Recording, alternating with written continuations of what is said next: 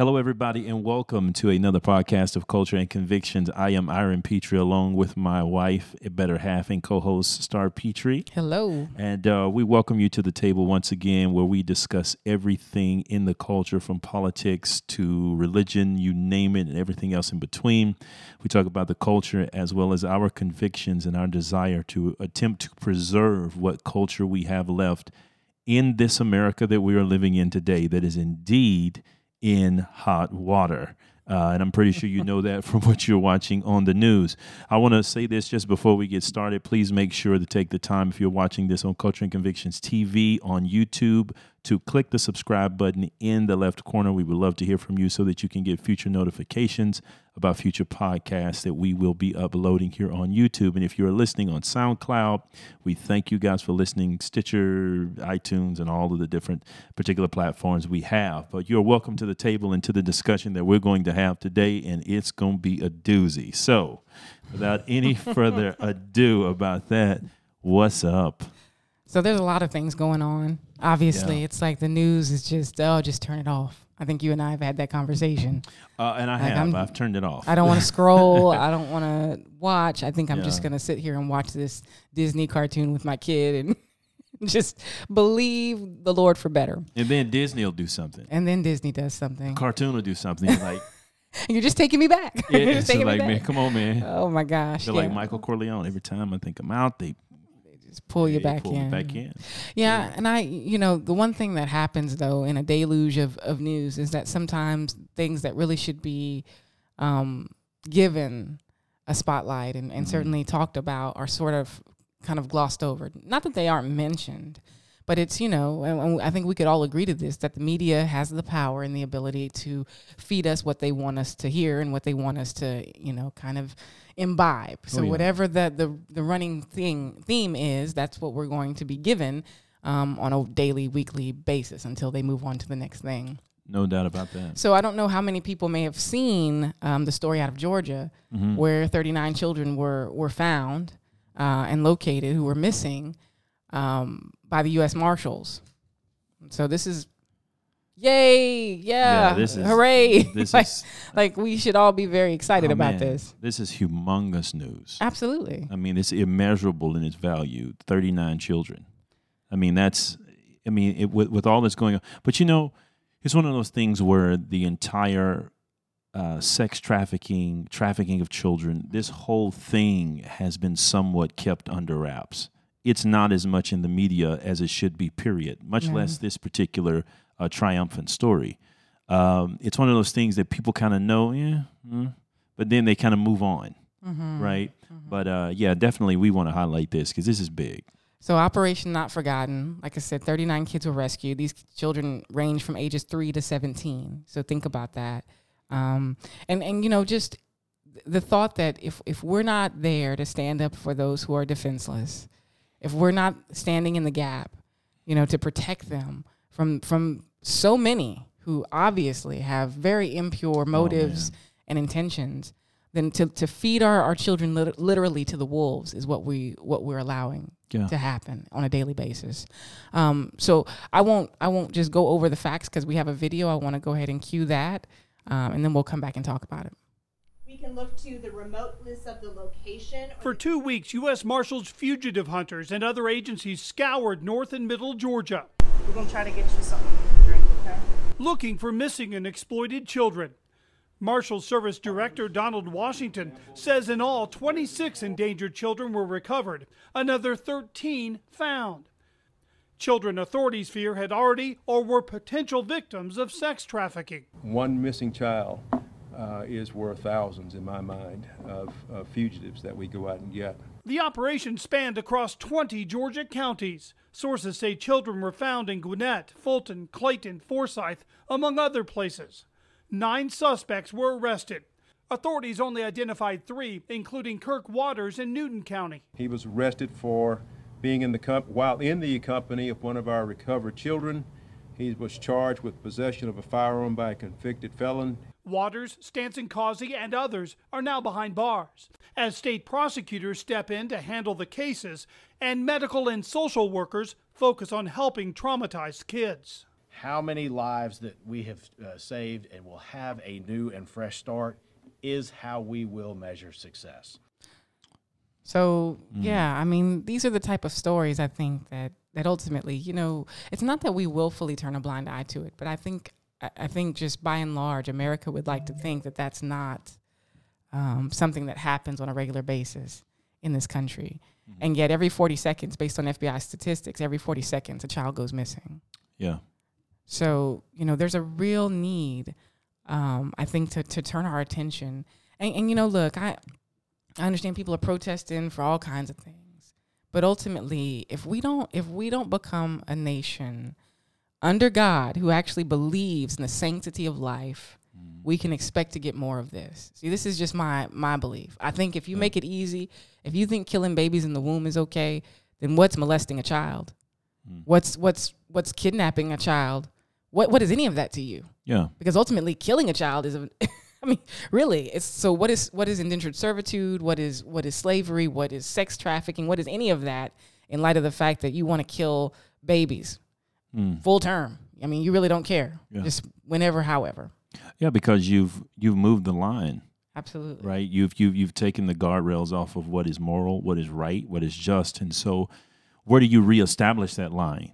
Uh, this the same thing goes when we were talking about marriage and we were talking about uh, people trying to make Christian people feel like bigots because they were saying, well, no, marriage is between one man and one woman, is between one man and one woman, and people were were, were saying that, and everybody was, uh, you know, they were they were making all kinds of arguments that that, that Christians were being dogmatic and and and bigoted and so forth and so on. But at the end of the day, the argument was simply this: if that's not the line, mm-hmm. then what other premise do you use? What other logic do you use by which to redraw that line? Exactly. So now marriage is no longer it's not. If you say it's not between a man and a woman, then it's it's anything. it is anything. It's now whatever we want it to be. Absolutely. And the same is true when you are a society that does not protect the sanctity of life. Okay, then where do you, if, if it's not in the womb, where the human being is the most innocent, the most vulnerable, the most defenseless, then wherever do you redraw the line to say, oh no, this this this life now is is is uh, is is uh, sanctified, and this life is is a life that is worthy of being saved or kept. exactly. No, you're kind of making up whatever reasons you have as you go for whether a life is valuable or not, Sure. right? And so, yeah, I, I I feel wholeheartedly what you're saying and believe you. And I want I wanted to bring this up here before we move forward about this because this is a very this is a very telling thing, and this is one of the the uh, one of the things I have an issue with in our present culture and climate uh, when it comes to social justice, especially when it comes to a lot of the arguments that are being made on the basis of systemic oppression, uh, the legacy of slavery in America, et cetera, et cetera, you know, of the same thing. Well, the Walk Free International Human Rights Organization estimates their their their latest data, their most accurate data was in 2016, and they estimate that on any given day, 40.3 million men, women, and children will be victims of slavery around the world. Now, these these people, of course, they're going to serve the wishes of their enslavers in everything from sex, sex trafficking, and, and perversion, uh, arranged marriages, concubines, and any number of things, any number of sexual perversions. But they're also going to be used in sweatshops and different places to make widgets, gadgets, gadgets, products, you name it, that many people buy. We buy and use, right? But the thing is, is that if we are so morally um, if, if if slavery is so morally reprehensible, right? Right. Why is it that our efforts are for slavery that was 200 years ago And only that type and only slavery. 200 years ago and not Yeah. just oh, not just 200 years ago but specifically the enslavement of blacks in America Correct. because there's a whole lot of slavery going on that nobody talks about. The volumes of pages written in libraries, the volumes of pages written all over the world have been focused on specifically the enslavement of blacks in the United States of America. And so we seem to have this very, dare I say, hypocritical and inconsistent relationship with this thing called slavery because we seem to have more outrage over, over the memory of it than the actual existence of it right? That it is going on right now. And I just wanted to stop and say that as we talk about these things because around us every day. And yes, they are black and brown bodies of, of children and, and little girls.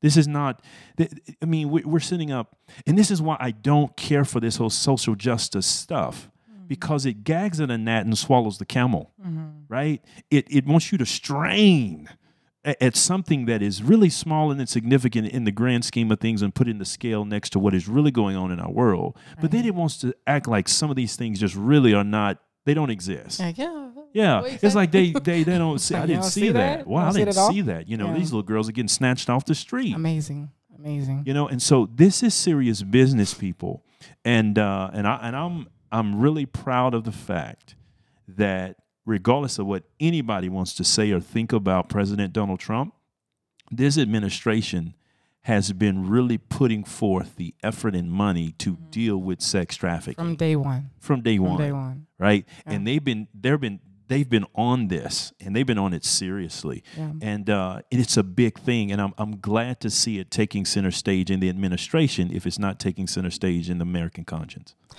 Yeah, and, and and so you know, just in conjunction with that, the U.S. Marshals also had another operation, Operation Safety Net, in Ohio, right around the same time, um, maybe a week before or, or a couple of days after, Yeah, um, where they rescued 25 children. I think the ages there were were maybe ages 13 to 17, somewhere in there. Um, but you know, this this is something that, like I said, we should all get behind and be completely no um, excited that law enforcement is finding these perverts wherever they are. Um, and, and really with the advent of, of social media and the amount of time that our kids spend on social media, you understand just how prevalent this becomes because it's yeah. they're they're now a click of the button, right? A, a click of the mouse, and they are in a chat room or they Oh, are yeah. in a they're interfacing with with unknown persons who can portray themselves doubt as whatever it. they want to portray themselves as. Um, and these children find themselves swept up. And so I think it is important that people understand that that that the children who find themselves in these situations don't all come from the same backgrounds. I mean, That's these could right. these could be children that are sitting in a two parent household, suburbs, living a great middle life. class income. You, you Uh, know, absolutely. Yeah. But they get online and they find somebody who says, "Oh, you know, I'm going to do A, B, C, and D, and wouldn't it be great?" And they make a decision that's completely life altering and life changing, Yeah. right? So I I really think that we have to understand what we're up against because it's an insidious. You, I mean, you want to talk about something that's systematic. I mean, you know, I mean, systematic is being able to to go out and and publish child pornography on a regular basis and, and sell it to the masses ridiculous. that's systemic and i think we should get really upset about that um, and smoke them out of their holes literally um, Yes.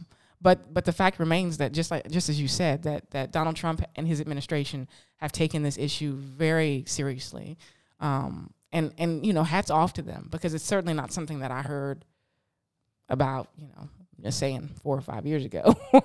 Okay. I didn't No. hear a lot about it and i'm sure it was going on then as well. Um, so we we certainly like i said we need to take an opportunity to really turn our attention. I mean if you're going to get angry about something yeah, and there's plenty of things to get angry there's about a lot you can choose. don't don't don't don't get me wrong but let's let's It's a buffet. absolutely. But let's turn our attention to those things that truly are um, important and critical to sustaining any civilized foundation civilization um, and and society. If we're a civilized society then how do we treat our children that way? Man, if we're a civilized society how do we allow people to just go out and poach our babies off the street? Yeah. i mean no. We're not we're not going to allow that to happen No, um, and so I want to move on to another clip, and, and of course, this is in keeping with what we're talking about with the with the Trump White House. Um, they had Tim Ballard there, um, Operation Underground Railroad. If you're not familiar with the organization, certainly look them up. Um, we support Please that. do. We support that organization um, because certainly feel very strongly about the work that they do. Um, but Tim Ballard is there. Um, they're having a roundtable with with President Trump, and, and we're going to let him talk about it. Thank you so much, Mr. President. Thank you very much. I spent 12 years as a special agent, as an undercover operator, working on the southern border, working sex trafficking cases. Um, and I can tell you, you're exactly right. Uh, one little girl I can tell you about, in fact, I introduced this little girl to Miss, to Miss Trump uh, during a private briefing. This little girl was kidnapped in Central America, 11 years old, groomed for two years, with the intent of getting her ready to come to America Why? Because we are the highest consuming nation of child pornography. We are the clientele that's the big money. They brought this little girl through a part of the, of the southern border where there was no wall, easily got her to New York City, and this is hard to hear, but this is the truth, and everyone needs to hear this. This little girl, and this is a very typical, raped for money every day, 30 to 40 times a day. If that's not a crisis, if that's not an emergency, I don't know what is. Now, let me say this had there been a wall, had there been a barrier, this little girl likely would have been saved because the traffickers would have been forced to take this child through the port of entry where we have amazing law enforcement. I've worked with these people, these are the best people on the planet. They can detect, they have equipment, they have trained agents. In contrast, while this was happening, I was working another case. A little boy, a Mexican boy who was kidnapped by an American trafficker by a child pornographer. He kidnapped Mexican children, brought them to San Bernardino County, where he had a, a makeshift studio, made child porn with these little children, five years old. This little boy was kidnapped in Mexicali, Mexico, where there was a wall, where there is a barrier, and so he was forced to take this little boy through the Calexico port of entry. And guess what? It worked. We captured him. We rescued the little boy and subsequently rescued 12 other children in San Bernardino, California. The difference between those two cases is 2 plus 2 equals 4. The wall was the difference. The wall rescued this little boy, and the lack of a wall caused this little girl to go through a hell that is indescribable, that is not manufactured. It is a real crisis, it is a real emergency. And you have many thousands of people like this. Thousands. This is this is happening all the time. We, we work in Mexico. We, we have done several operations. I've just met with the with the Secretary of State, their equivalent, uh, Olga Sanchez, just last month about this. Um, we are having to do operations in Mexico, our foundation, working with law enforcement, to be essentially become the wall because there is no wall. We're, we're forward deployed. It's like catching, trying to catch flies with chopsticks. Uh, it works. We can we, we can we can make it work. But if we had a big you know fly swatter, which is the wall, that'd be a lot better. It stops it. That's great. Thank you. So Tim is talking to the president. This was a, a summit or a roundtable that they did back in 2019. But I but I do want to throw this out here. This idea that that you know when we're thinking about issues, it would be great if we start thinking first and second and third order effects Come on. of what happens on an issue. Okay. Yes. Therefore, when I the same thing while I was listening. when I hear a wall, I don't just put up a wall and say, "Well, he just wants to keep, you know, he just doesn't like people and he doesn't want he doesn't want to give people an opportunity." There is evil in the world, folks. God. Evil. It's like you wonder if people lock their doors at night. I'm know- telling and I know you. they do. I'm telling they you. talk like they don't, but I know they do. Gosh. You know, and and that's the thing. There is no when it comes to particular issues, people fly over them Yes. like at thirty thousand feet Yes. and go, oh, you know, without recognizing that on the ground there is a reality. There is a daily reality Absolutely. that a wall is serving a greater purpose than just keeping people out or in. It is also serving as a means of law enforcement or, or helping law enforcement Correct. because of the fact that there are criminal elements in the world. Absolutely. Everybody doesn't have a good heart. And here we are. I, I never forget what was in the Time magazine uh, several months ago when the guy took the photograph of the little girl at the border Yes, yes. and set the world on fire for 24 hours because he actually edited the mother out of the photo Correct. who was standing right beside the child. Correct. And so everybody's, oh, look at this, look at what this administration is doing, and they're just taking children from their parents and yada, yada, yada. And here we are with a man who has worked in sex trafficking now for many years, doing amazing work with the Underground Railroad. And here he is talking about the importance of this wall as it pertains to helping them do their job, mm-hmm. right? And how the absence of a wall makes it much easier for these these elements to do the things they want to do. Right. And so people never, like you say, there is no second stage analysis of anything. everything is everything is all about optics and everything's about politics. And because they're so politicized and divided along political lines, they can't even acknowledge good. But then also think about the fact that, you know, here here we go again. Here here goes America. We're out there just, you know, trying to mess stuff up for, for people. No, No. we're out there standing in the gap for people, irrespective of if they're even American citizens. Man. The issue is that it is wrong. It is wrong. It is evil. it's Absolutely diabolical. And so you have men and women who are banding it together to stamp out something that is completely on its face.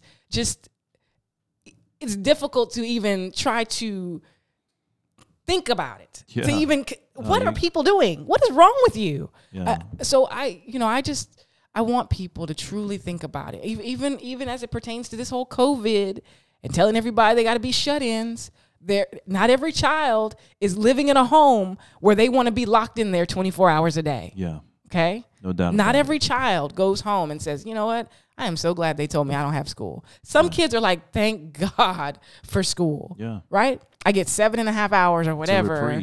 Absolutely. So while we're all sitting here just thinking, well, yeah, I mean, it's fine. Just people need to go indoors. People need to do whatever. Again, there there's a, there's a world out there Mm. that that some of us, and thank God for that, but have never been exposed to and do not know.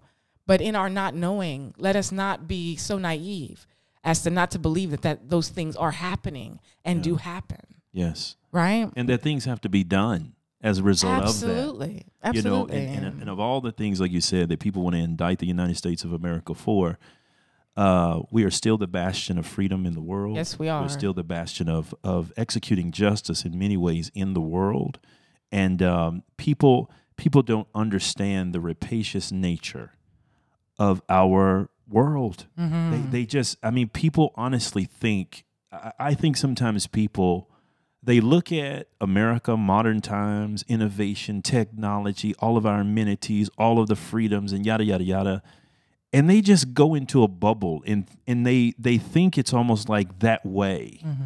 in the whole world, mm-hmm. and and we think the same way, and certainly no one would do. No, there are places where sex trafficking, prostitution, child pornography, all of these things, they are not vices. They are ways of life. Absolutely. Okay? Absolutely. There, there are places where preying on underage children, there are people where preying on underage, it is their life. Mm-hmm. They are cases of arrested development, small, miniature human beings. But at mm-hmm. the end of the day, it is a way of life. And we, if we want any type of civility in a society, mm-hmm. if we want any type of of, of, of, of a foundation by which to execute justice on any level, Correct. the first thing we're going to have to do is take care of the most innocent, and those are our children. And the fact, like I say, that these kinds of things have to be brought out on podcasts, for by and large, they, they'll talk about them in the news here and there, but for the most part, mainstream media mm-hmm. is not going to devote a 24-hour news cycle to just sit here and talk about this and really make it big Correct. right? And and it's it's one of those things where it's like we've gotta we've gotta unplug. We've really got to unplug from a lot of the what I call distracting news, the, the, the mm-hmm. fake news, stuff that ain't even news. It's lies. It's like we're like cats with lasers. Oh, oh yeah, oh. yeah, there goes something. Oh, go- oh, go- what they say over there? yeah, yeah. That's true. That's Seriously, Good. I mean, That's you good, have to just are. get still sometimes and be like, look, I'm not gonna go chase every story. But there is good work going on in the world, Absolutely. and Absolutely. there are good purposes, Absolutely. and things to get involved in and be a part of. And as you said, we support the Underground Railroad, and we're going to continue to support it. And I, and I would encourage anybody, any of these integral organizations that are out there doing this work. We want to talk about slavery. It's still happening. Absolutely. Is a and a whole lot of it. A whole lot of it. We can get involved in many ways and really protect our children. I, if you're a parent and you've got kids, Hmm. Some of these stories that they tell about these children, and you go back and look at your own, I'm telling you, I, I don't know how you cannot be moved to action on some level. Maybe you're not that person to be out there running with, Sure. with Tim Ballard. Sure. okay, you need to be trained. You know, military. He's former military and everything. Yeah, so yeah. this is serious business for him. But you can get behind them, supporting them financially, supporting them also as Christian people with prayer, because this thing needs to be uprooted in our society. And it then- really does. And then also let's let's start, you know, really where we live, which is this, you know, having to get rid of this secular humanist um, you Yeah. know, Yeah. just why are why are we embracing that kind of ideology?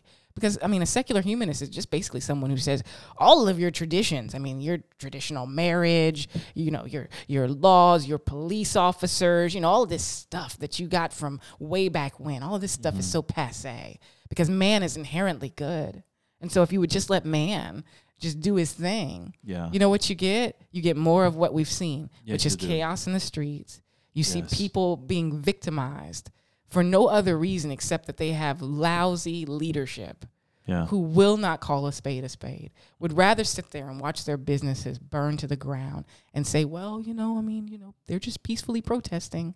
That's what you get with secular humanism. Yeah. And I've heard a lot of people talk about Marxism, but not not secular humanism. But and and it's you. What you also get is a very timid, a very well not timid, but a very tender human being. Yes. This is what we are. Yes. That cannot cohabitate with nor tolerate an alternative viewpoint. Absolutely. So sensitive.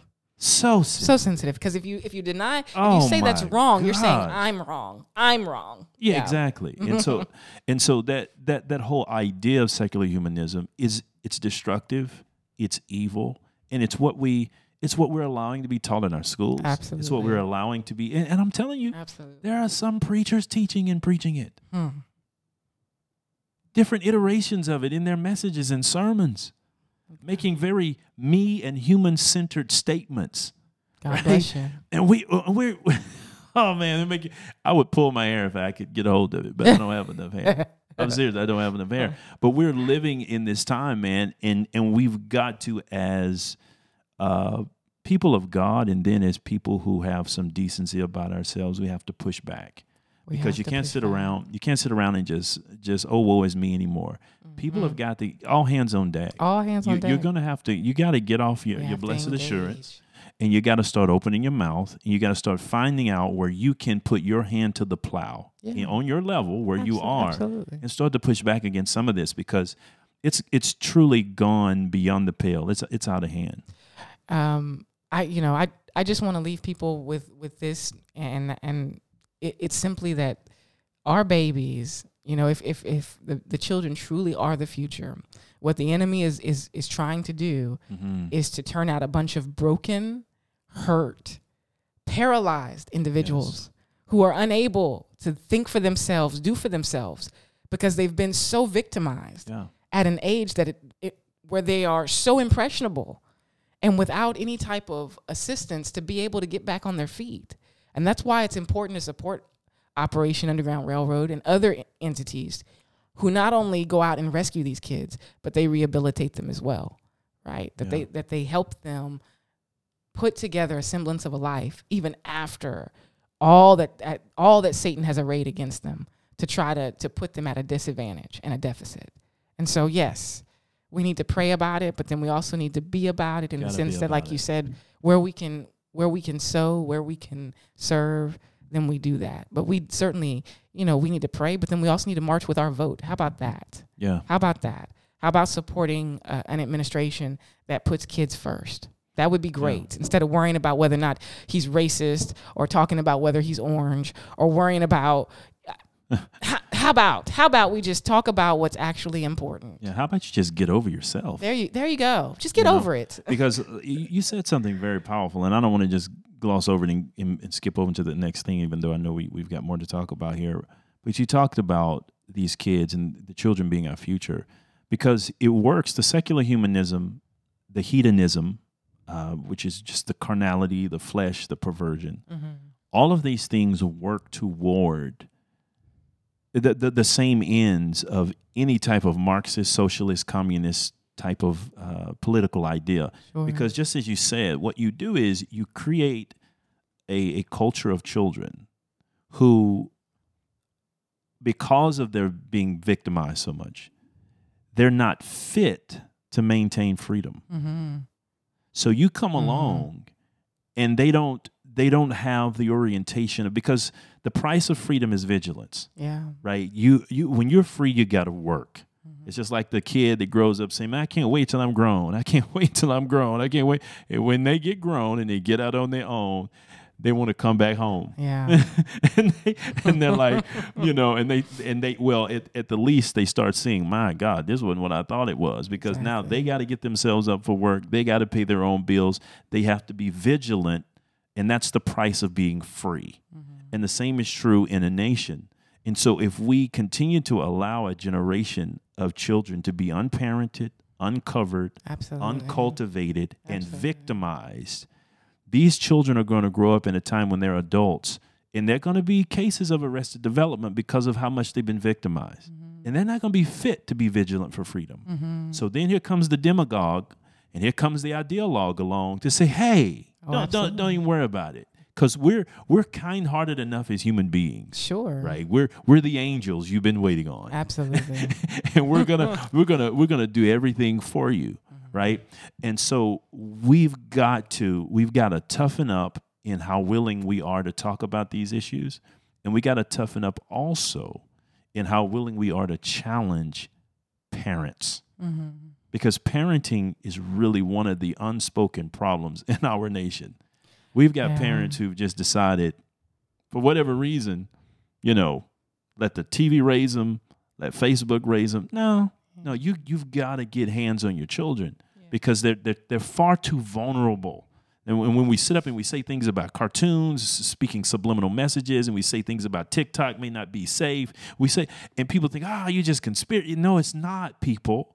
This is not conspiracy theory. This is real. it's real. This is really going on. And it's time we, we get a little tough about it and, and, and be willing to speak up. and people have in, in some ways you know you saw some of the backlash for that netflix show uh, or movie cuties or whatever where they had those little 11 year old 10 year old girls looking way older than Just they needed to mess. be and and this is the kind of stuff that we have to call out every single time No doubt about it. because this stuff caters to an audience. And don't sit there and tell me that this bunch of, you know, mothers sitting at home saying this is going to be so cute. No, no, no. The way they had those young girls No. provocatively dressed and situated on on that poster spoke volumes enough for people to be like, No "Whoa, time out. Hold No on." you know what I mean? Ain't nothing cute about that. No doubt. Nothing cute about and we're that. talking about something that, here's the thing though. We're talking about something that 10 years ago, right?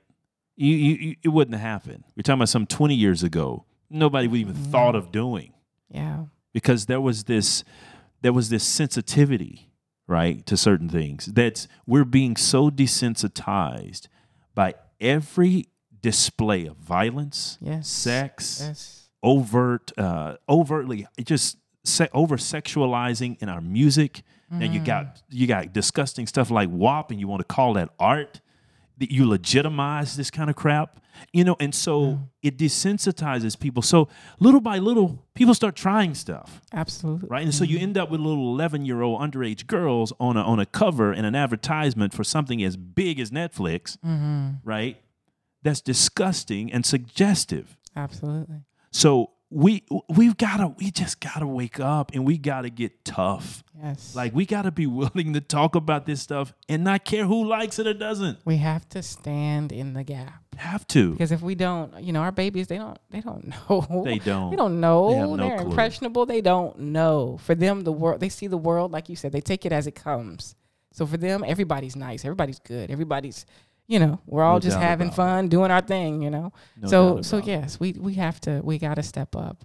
So I wanna I wanna transition from that conversation as somber and as you know, um, as difficult a conversation as that is to the to the RNC and talk about the convention. some would consider that to be somber Some would consider that. Um, but certainly, like I said, it was going to be a contrast, and I was curious to see what the RNC was going to do. yeah And I, I just want to say hats off to you for providing live audiences. yeah I think that that was was wonderful and certainly a breath of fresh air uh, compared to the covid compared to the empty rooms that they surveyed during the DNC. I'm just saying that just spoke volumes. Like, you know, you got to know have what? a life. You're there to you gotta have talk it you about have people. but everybody was like covid Oh, Lord. got the people look at all those people with no masks oh goodness.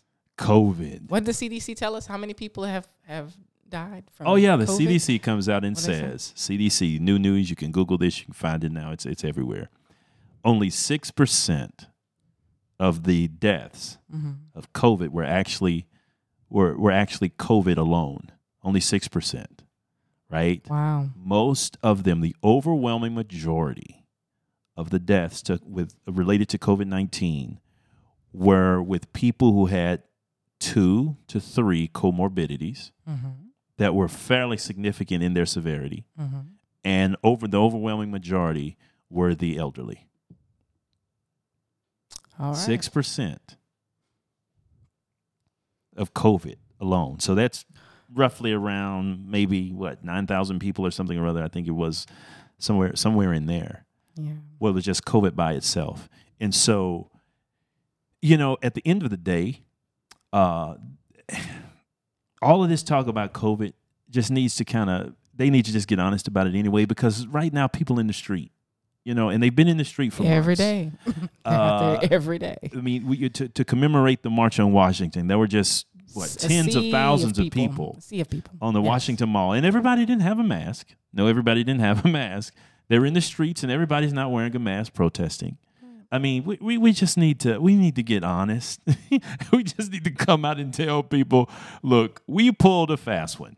and we and we did some things. We overreached. The government was extremely just out of bounds. More than that, we blew up. Your, we blew up the economy because we understood that if we didn't blow up the economy, there was no way that the Democrats had any chance You're kidding. me. whatsoever. Are you saying this was co- political? of contending for uh, the presidency? Period. this was politics. None. Is that what you're saying? I'm saying everything. The whole I mean, if you're saying is it, say it. full of politics, and it is politics. Mm. No doubt about it. Yeah. I mean, I agree. I mean, I, concur. I, certainly my my empathy to those who who lost loved ones. I mean, it's it's Mm-hmm. an it's an unfortunate thing, but I think again these second and third order effects that we have to think about that people are losing their livelihoods. yes. That people are are now having to think about what am I going to do now? What what am I going to do to support my family? Um, where where can we go? What can we do? Um, there's an entire, you know, undue burden that's placed on society because Oh, no people want to play it. games for power, for power, for power. Just like he says, Hmm. everybody, nearly everybody can stand adversity, Yeah. but it's what people do with power. Tells you everything about It tells them uh, what what they will do to keep it, what they'll do to get it back, what they'll do to. I mean, you know that that's it's it's unfortunate. Like I said, I don't get on the soapbox about that. No, but, you're right. You're absolutely Um, right about it. And uh, so the RNC came out in contrast with the live uh, audiences. The people were there, yeah, um, and they came out, and the RNC. they- They had some excitement about them. Now, I will say this look, and I'm not trying to be partisan. I'm not trying to be overly political. I'm just being a casual observer. Mm-hmm. I'm a person who's watching. I'm, I'm people watching. I'm party watching. I'm, I'm convention watching. The DNC was boring. say it ain't so. It was drab. It was it it just lacked a lot of energy. There was no zing or no pep. no, no, it didn't. It didn't have any zing or pep. Now the RNC, the speakers, the format, the people, they came out like they were glad to be there, and they had something to say. You know what I'm saying? It's one thing when you listen to certain people, you can listen to people and tell when they really have something to say and they want to say it. And then there are people who are just saying something in hopes of convincing you of believing there's more there. you know what I mean? right. And uh, and I'm sorry, that's just my basic observation. And I think I think anybody who's honest would say the same thing because you could the social distancing, the the the the way the people were set out, the the different things that they just in empty weird. rooms, It's it was just really it really wasn't um it just it it didn't connect. It wasn't at all. relatable. Yeah, I don't think it was relatable at all. No, no, no. And when you're turning on your television, you can say what you want to about being responsible and social distancing, but when you're turning on your television, seeing people looting and rioting in the streets, when you're turning on your television and seeing people uh, gathering and different things, eh, eh, you know, at the end of the day, you can say what you want, but evidently, crowd is not necessarily being this explosive transmitter as we we want to make it out to be. And if it is, then evidently people are like, well, you know, I'll take the risk. Hey, yeah, yeah. you know, and it, you know, big deal to them, Right. right? And given f- what the CDC just said, evidently COVID must not be as lethal by itself, Sure. right? Right. As people thought it was, and as we were led to believe it was, uh, given all of the actions taken by government. And so, But ultimately, if you're serving as the president of the United States, I, I need to know that you're okay to to be in front of people, give your speeches, come out of the basement, yeah, actually deliver it to Yeah. to real human beings Yeah. to see their faces when they're like, yeah, I didn't I don't understand that point. And and still be able Yeah. to make it through that that particular address. And the fact that you haven't done that, I think I think it speaks volumes. And and I, I it's not about being partisan. no, It's just it, It's there's just there's truth, just right and wrong. I'm sorry, y'all. There's just right and wrong. it's just obvious. Okay. And there's one side that stands for a lot of wrong. And there's one side that might not do everything right, but that's because we're human. We can say that about both sides. But but is trying to head in the right direction. Yeah, But but overall, just by and large, when you sat down, like you said, and watched the RNC, it was a completely different vibe. It wasn't that America was, you know, just a terrible nation. It wasn't just that, oh my goodness, I mean, you know, how how how are we gonna survive another four years? As much as it was one of optimism and hey, mm-hmm. there, there's more in store. And so I think it was I think it was uplifting and I think that's why it was well received. I think there was what, twenty five million or so views or, or viewers during the RNC or something like oh that. yeah, there was it was uh, it, was- had it had good reviews, and um, they the reviews, of course, were they were bigger than the Democratic convention. But it's it's to me it's it's beyond all of those little points of of data. It's just all about the fact that when you listen to one, you feel like uh, the Republican Party were talking to the American people. yeah. Whereas the DNC felt like they were talking to highly specific groups. Like they, they can never seem to escape identity polit- politics. They mm-hmm. can never get out of that pigeonhole. yeah. And it's it's been a real interesting thing to watch, man, because I've been watching both sides because this has been really interesting to see. I want to correct real quick though. I think it was they had 25 million more people watching the RNC. 25 million more. I think it was. Yeah. Yeah, they yeah yeah they had more views and actually I think they they raised more money as well, Yeah. or it was more money came in as a result of it. But but at the end of the day, that that that's that's all politics, and I'm just as a citizen looking at it. Yeah. One of them just didn't land. it just it didn't land. It didn't land, and it and, and I'm I'm honest enough to to I would tell you if it did, but it did not land, and it was not very good.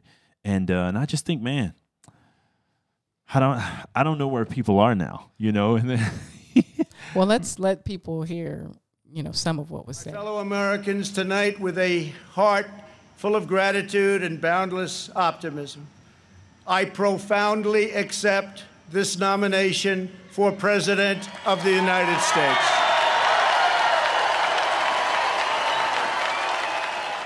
with gratitude for the confidence President Donald Trump has placed in me, the support of our Republican Party, and the grace of God.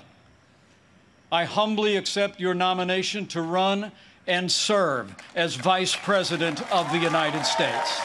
Now more than ever, America needs four more years of a warrior in the White House. I'm here because we need my husband to be our president and commander in chief for four more years. He's what is best for our country.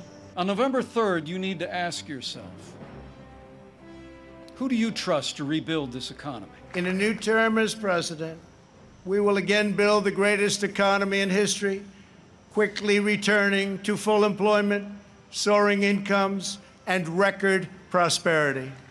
It's all on the line. President Trump believes in you. He emancipates and lifts you up to live your American dream. You are capable. You are qualified. You are powerful, and you have the ability to choose your life and determine your destiny. Don't let the Democrats take you for granted. President Trump built the most inclusive economy ever. 7 million jobs created pre COVID 19, and two thirds of them went to women, African Americans, and Hispanics. wow. So, uh, that booming voice, second to the last that you heard. I just got to bring her up. Kimberly, like, coach, coach, coach, go, coach. Kimberly Guilfoyle was like, she, she was, was ready. She was like, ready. She came out preaching. She was preaching like a preacher. I thought it was great though. I was like, girl, get excited. I ain't mad at you. it's worth getting excited about. She was really excited. but at the end of the day, like I said, the the the whole overall tone was very positive. The whole overall tone was optimistic, and the whole overall tone it came from, you know, President Trump believing and this administration believing that despite COVID nineteen, we're going to rebuild this again. Absolutely. There's, there's like this unstoppable optimism like Mm-hmm. that you you can't you can never suppress it watch what's going to happen next Mm-hmm. kind of thing and i think people people see that and i think people recognize first of all because now the thing about president trump now is now he's not running a campaign off of, words. Now he has a record. Now he Oh, has sure. now he has a, a track record behind him. He has what you would you can consider signs and wonders following if you would to, to use a biblical phrase. He has he has these this economy that was built. He has many of the things that were done in foreign policy. I Mm. mean changing getting out of these these terrible deals. And uh, really putting america first when it comes to economics and when it comes to jobs. And just as tim scott said there at the end you know employing women african americans and hispanics. And people felt that. You know this wasn't just talk. They felt the income. They felt the the the well-being and the welfare before covid-19 came along mm-hmm. and so i think if the rnc is able to capture that and has been able to capture that well and communicate that i think a lot of people are going to find it tough not to vote for donald trump i, I think it is because i think coming off of, of covid-19 I think people are going to want to get back to life, right? They're going to want that's true. They're going to want to. They're going to want to, and they're going to want to pick the person they feel as though can get them back to that. So you're not trying to hear from the person who wants to do a national mask mandate. You're like, uh, dude, I'm think I'm a little over that. I Yeah, think at this yeah. point, I kind of want to get back to what I was doing. You know. Yeah, but you know, people manage what they can manage. oh, absolutely. And so you're either quote going, ever, man. yeah, I'm telling you. So you're either going to Manage what they can manage, You're going to either enlarge or shrink your your administration Down based on yeah based on what you can do. You're going to tackle stuff your own size, and so if you're as big as a mask, then that's what you're going to do. You- You're going to govern masks masks all the time. You're going to govern Masks all the masks. time. But I want to say something here, and I I hope I'm not taking us too far off the beaten path when I say this, but this is something I've been thinking about here recently when it comes to President Trump. Because you know as well as both of us, when we first started out in 2016, we were not anti-Trumpers, but at the same time, we were not on board. I was just like, this is important, dude. Yeah, it's important. This ain't no we time were- to play. we were both we were both when he came down the escalator we were both critical. like you know we had reserved enthusiasm about him because we were like no come on man because we we both knew whoever gets in the office is going to have to be a big human Mhm. they're going to have to really make some tough decisions deal with some stuff and they're going to have to if you're conservative you're going to have to make some tough choices. You're going to have to be able to stand tall in the pocket is what we talked about. Yeah. so so he wasn't he was he was someone that was like yeah how's a celebrity uh, media mogul real estate mogul gonna you know? You just said no. But at the end of the day what i am watching and you tell me if how you feel about this. First of all he has run against everybody not just the democrats.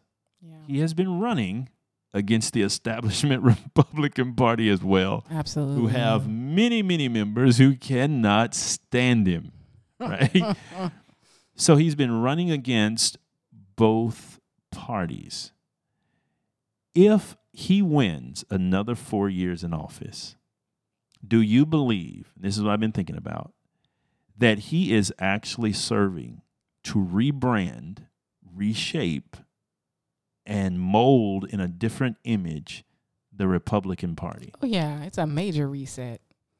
It's a Be- major reset. Because if you think about it, and this is what people don't want to give him credit for. If you think about it, mm-hmm. at a Republican National Convention, you heard talk about things that you didn't used to hear when it comes to this emphasis on black unemployment, Absolutely.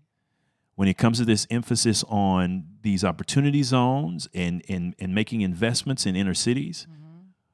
You hear this talk about charter schools, which are predominantly those schools that have been successful in educating inner city kids when they couldn't be educated by the public school system, so to speak. Right. They've had a lot of success in those areas. Not every charter school is successful, but the charter schools have and really yeah. been doing a great job with the uneducatable, if you would, to make up a word, kids that are they're having having troubles with. So you've seen an emphasis on that as well. You've seen people been given an opportunity to have voice in his administration that are women, and nobody wants to talk about that. Yeah. They they don't want to talk about it. He has uh, the Hispanic unemployment rate. It, it has been a lot of things said that the RNC, in my humble opinion, in the past has not been very good at when it comes to communicating. I've always felt like conservative values were the best for the country for everybody. Sure. But the RNC never did a good job of communicating how beneficial those oh, conservative Well, no, they- values are. They got boxed in by identity politics. Yes. Like, oh, oh, I can't come out. The, I'm on the yeah, ropes. yeah, and and, Like, and all of the there. and all of this guilt Yeah, over the absolutely. past, they sit back and they're, they're they have a, they're under a gag order and they refuse to communicate with clarity the benefit of conservative principles and values. Yes. right. But here, this man comes along, and he cannot be bullied. Yeah, I mean, he can't be told to shut up. You can't call him a racist and make him hush. You can't call him a sexist and make him hush. You can't call him anything. He just keeps plowing straight ahead Yeah. and keeps and, and it's not about temperament, it's about policy making that is being good for a lot of Americans. As Tim Scott said, the most inclusive economy, which is a very important thing to think about Yeah. right? And not only that, rolling back a lot of regulation for for people, for entrepreneurs, and for people to to start their own businesses.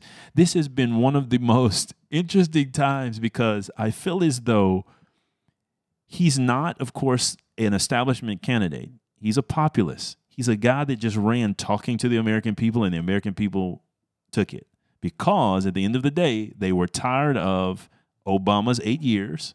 They were tired of, of what they got out of that. And they were tired of just that establishment person that stands up there as a figurehead. And so I feel like going forward, if he wins in November, it's going to be hard for the Republican Party to go back to that level of uh, timidity Yeah. about these things. If they want, they're going to have to come out. You know, they're going to have to change. Now, the left seems to be dedicated to going as far to the left as they possibly can. But at the end of the day, that's the unique thing I'm watching. And it, it's it's really something to see because I feel like both parties are being affected by President Trump in a way that is extremely unique, and uh, it's going to be interesting to see what happens going forward. Well, I just want to say, and to put a pin in it, that you know, congratulations, America. That's what leadership looks like, and I hope everybody is is is paying attention because ultimately, leadership is not it, it's not just looking the part. It's not just getting up and slow jamming the news. Okay, anybody can slow jam the news. You got to go out there and you have to deal with problems, real problems, to impact real people. You got to take the hits. and you have to be willing to be the bad guy and and not worry about whether or not people know all the crowning accomplishments or even want to recognize them who cares i'm going to keep going in this direction and i'm going to make america great and i'm going to keep america great. How about that? And to me that's very refreshing because we just haven't had that. I mean you know even under george w. Bush it was you know the kinder gentler conservative who didn't really want to say much about anything who loved you know not having uh, an immigration policy worth anything, who wanted to flood the United States with immigrants and and uh, you know impact wages negatively for Black and Brown people all across the the nation. So Yeah. those are things that people didn't really want to to touch. So you know, like I said, I, I'm not sitting here like he is you know the second coming of Christ. No, No. But what I am saying is that at the end of the day, tough times, impervious times, times where you feel like this seems like it's getting kind of, you know, I don't know. This isn't my America. Yeah. Those are the times when you want people who you know can be counted on to be consistently themselves. You're the same person that you were on day one. Yeah. and they don't shy away from and controversy. and they don't. But Yeah. they but they remain consistent. Thank Yeah. God for consistency. You know why I'm not mad about him being on Twitter? Because he's consistently on Twitter. So okay. I mean, I figured that out about you, and that's okay. I can roll with that. Yeah. Um, versus some of these other, you know, chameleon like politicians who, from the next day to the next day to the next audience to the next question, Oh yeah, don't want to give you the same answer. So you don't know where they stand about it. they're like sailors. They're just looking for the wind. Absolutely. Just looking for the wind Absolutely. Themselves. So we're gonna move on though, just real quickly. I, I want to show everybody, you know, that the RNC great, wonderful, optimism. But but here's what happened after uh, the culmination, the final night of the RNC. Um, folks that were leaving uh, that function, going back to their hotels there in Washington D.C. Good. Can I ask you a few questions? I just want to get my guests to the hotel. I don't, I don't want to answer them. I just want to get my guests to the hotel. You spoke at the RNC, right? I watched your speech.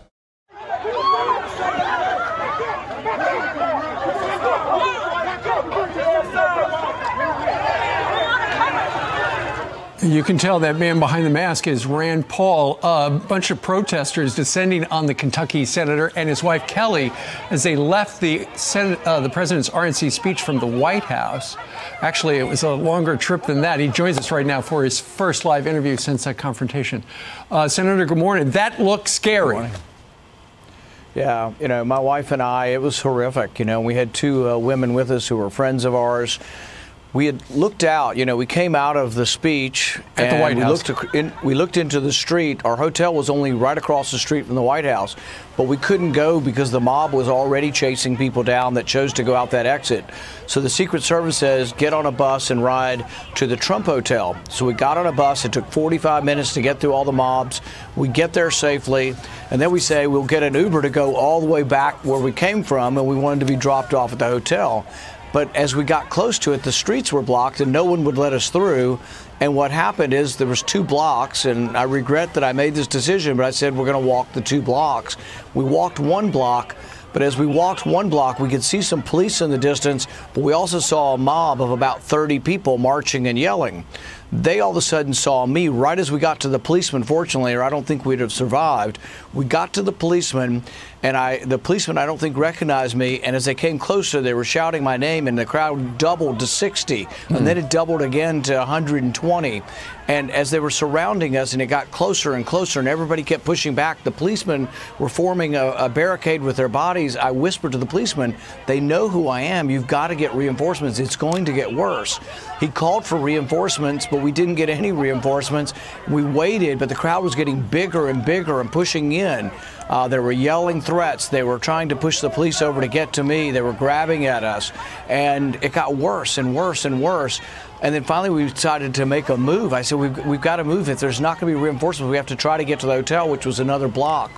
And they were shouting threats, you know, to us to, to kill us, to hurt us.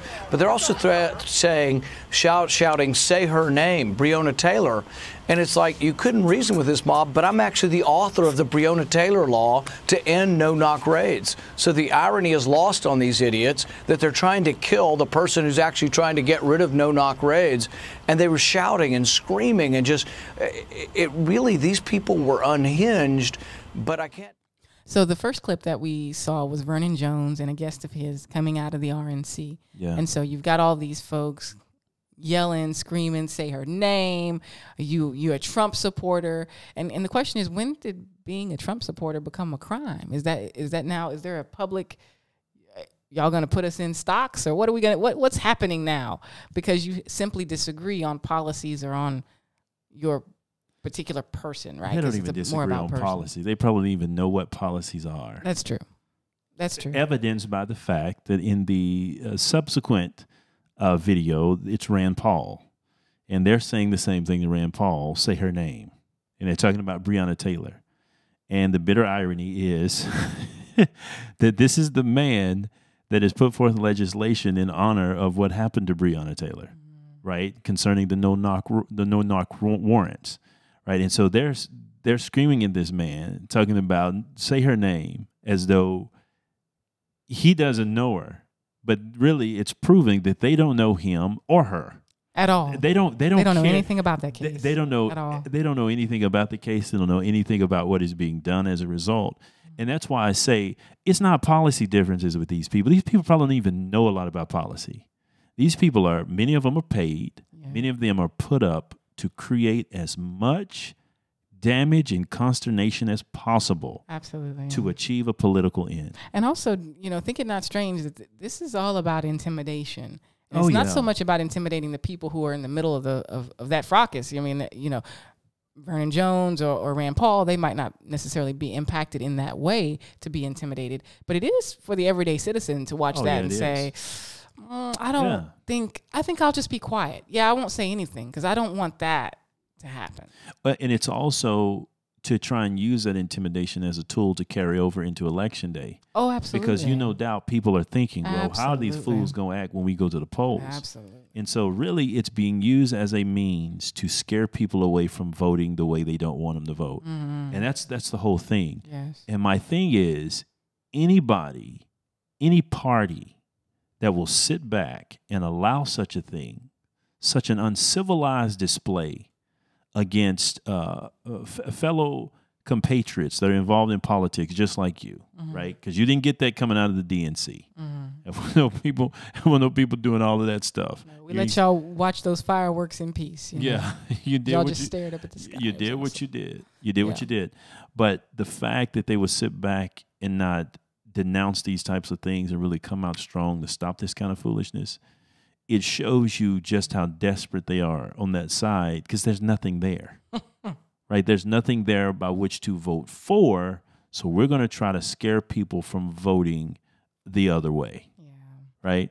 Yeah, but that but that's also the beauty of, of voting in person. Like I said, that's why this mail-in ballot stuff is just a scheme. Yeah. Okay, because No when you doubt. go in the in the ballot booth and you do it by yourself, you don't have to tell nobody who you marked on that on that form. you don't. You go in there, you mind your business, you you put it in the box and you walk out. That's it. Okay, but when I do that mail-in ballot thing, who's to say who who knows who's rifling through, who's rifling through my mail? I mean, I'm just being honest. Oh, it's Who- the truth. Who's who's to say? It's the truth. So there's there really is a need for people, like I said, to to look this straight into the face and just be like, you know, doggone it, I'm not gonna let that foolishness mm-hmm. move me one iota. Yeah. Because people are just they're only that crazy because they feel emboldened. But the minute somebody fights back, Yeah. the minute somebody says enough, Yeah. you'll it, it'll completely change the conversation. And you know, and that's a scary proposition to think about when it comes to voting, because with all of the different uh, conflict that we got going on here, that is of a political nature. If we're just honest about it, leading up to the uh, election, if we don't protect the integrity of the election, and there is all, and it's fraught with all kinds of controversy and conspiracy and yada yada yada, and y- people are going to respond irregardless of the outcome. This is one election that is going to have serious kickback. A visceral response. Oh, it's going to be a visceral response, Yeah. irregardless of the outcome. Mm. it is what No it doubt is. about it. It is what it is, and that's why we talk about the things we talk about here on the show because we've got to try and conserve and preserve this culture because we are we are losing it, folks. We are coming apart at the seams, and uh, we can't stand by and watch it happen. So we thank you guys for once again tuning in to another podcast of Culture and Convictions. We're going to bring this one to a close. Please remember to like, subscribe, share this podcast with those you believe are interested in this type of dialogue. And until next time, God bless.